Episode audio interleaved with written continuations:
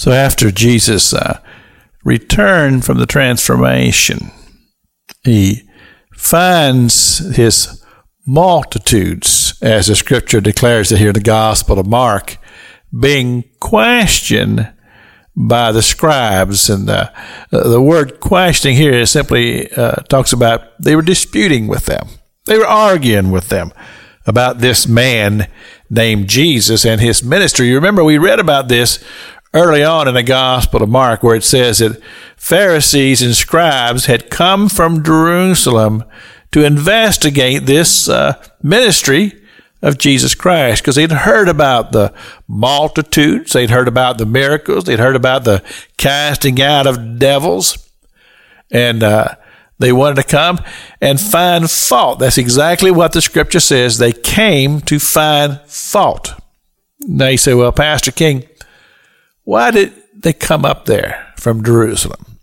Well, this is a great threat to their uh, dominion. I mean, they have tremendous control of the people, both the Pharisees and the scribes, and they're seeing a threat to this power that they have over the people, because Jesus is teaching things that's causing the people to throw off those shackles. And so now Jesus is not on scene. And so these scribes, they're they're hard at work. And they're arguing and disputing with this multitude. They're preaching their own doctrine. And then Jesus appears. I always love it whenever I read in the scripture about, and Jesus appeared. Because whenever Jesus appears, things seem to change.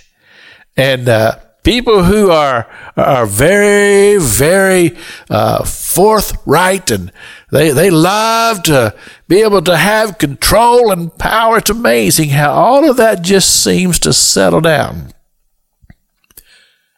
when Jesus comes on the scene. So he asks uh, the scribes, he says, uh, tell me about these questions. Tell me about what you are disputing with my disciples and my followers with. And uh, that just seemed to just bring everything to a standstill, because these men, they'd seen the ministry of Jesus. They'd heard him teach. They experienced the power of his words. And they were not going to get into a uh, dispute with Jesus Christ. Well, out of this, one of the multitude, as it is, as it is described, said, Master, I have brought unto thee my son, which has a, a dumb spirit. It's simply to say that he could not talk and could not hear. And he says, wheresoever he taketh him, he teareth him, and he foams and gnasheth with his teeth, and pineth away. And I spake to thy disciples that they should cast him out, and they could not.